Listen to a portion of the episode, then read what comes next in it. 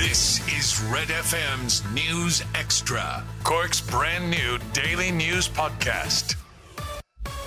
It's Thursday. Good afternoon. I'm Lana O'Connor with Red FM's news podcast. Cork Penny Dinners say families in need are starting to panic about the availability of food hampers in the run up to Christmas.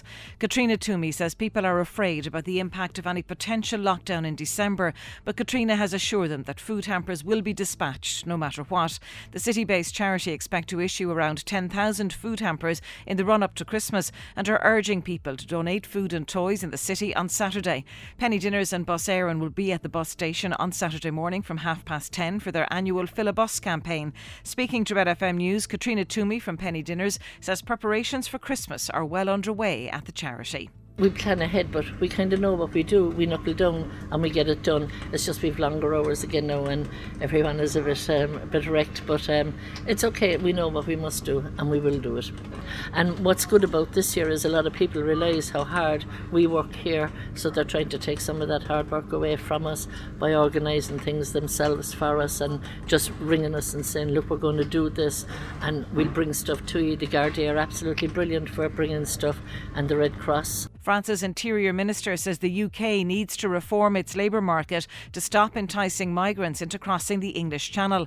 Yesterday was the deadliest day of attempts so far, with 27 people killed near Calais, including a young girl. Five people have been arrested. Freelance journalist Vincent McAviney says they're believed to be part of a smuggling gang. Yesterday was an incredibly busy day. There were 25 uh, attempted crossings so it shows the level of operation now that is going on on the French coast, and we understand that it's not just gangs that are operating out of the north of France, they're operating from places like the Netherlands, from Belgium as well. So this has become a cross continental police missions try and smash these gangs. Primary school children could be asked to wear face masks as part of measures being considered by NPHET.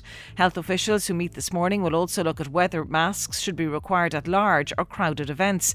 Nearly one in every 100 children tested positive for COVID 19 last week. Professor of Experimental Immunology at Trinity College Dublin, Kingston Mills, says it may be tricky to get children to cover their face. We know that mask wearing is beneficial in, in, in, preventing the spread of the virus. Obviously, you know, getting younger children to, to, to comply with mask wearing is going to be challenging. You know, well over you know 18 months ago, a lot of us were nobody was wearing masks. No adult was wearing masks, and and the, you know people poo-pooed the idea that it would be beneficial. But then everybody bought into it. The majority of upcoming exams at UCC for December will now take place online. A small number of exams will remain in person where necessary to meet accreditation profession body standard requirements.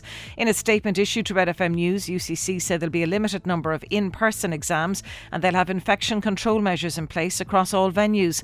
The exams are due to take place between December 9th and 21st, and exam timetables are currently being updated. Finally, Abtran, the Cork based business process outsourcing company, will once again be supporting the RTE Late Late Toy Show appeal this weekend. Staff in Cork and Sligo are taking donations during the Friday show and the repeat show on Saturday. The RTE Toy Show appeal raised 6.6 million euro last year, with half of these funds distributed to Barnardo's Ireland, Children's Health Foundation Ireland, and Children's Books Ireland. Catch up on Cork with our new daily news podcast, Red FM News Extra. Starting with international football, and the Republic of Ireland are back in action tonight. Vera Pauw's side take on Slovakia in their World Cup qualifier, looking to build on last month's win over Finland. The girls in green will also face Georgia next Tuesday, but defender Savannah McCarthy says all their focus is on tonight's game. For us, it's just taking game by game. Um, so yeah, all eyes are on Slovakia. Um, we want to try to get the three points, but uh, we don't underestimate them. They're a good team and. Uh, yeah, they're quick and they try to get you on the counter. So uh, yeah, we're looking forward to it. Kick-off in Tallaght tonight is at 7 p.m. In Group G of the Europa League tonight, Celtic are away to Bayer Leverkusen. That's a quarter to six. West Ham are away to Rapid Vienna at the same time in Group H. In Group C at 8 o'clock, Leicester City play Legia Warsaw, while Rangers face Sparta Prague in Group A. That's also at 8 o'clock. Meanwhile, in the Europa Conference League, Tottenham are in Slovenia. They face Mura from 5.45. In rugby, Tadhg Furlong has signed a new deal with the IRFU. Leinster tighthead has put pen to paper on a three year deal up until the end of the 24 25 season. Byrne won his 50th cap for Ireland in the game with Japan recently, making his debut in 2015 against Wales. The Wexford native has made 116 appearances for Leinster. In snooker, there's an All Irish clash at the UK Championship in York this evening. Mark Allen goes up against Michael Judge from half seven.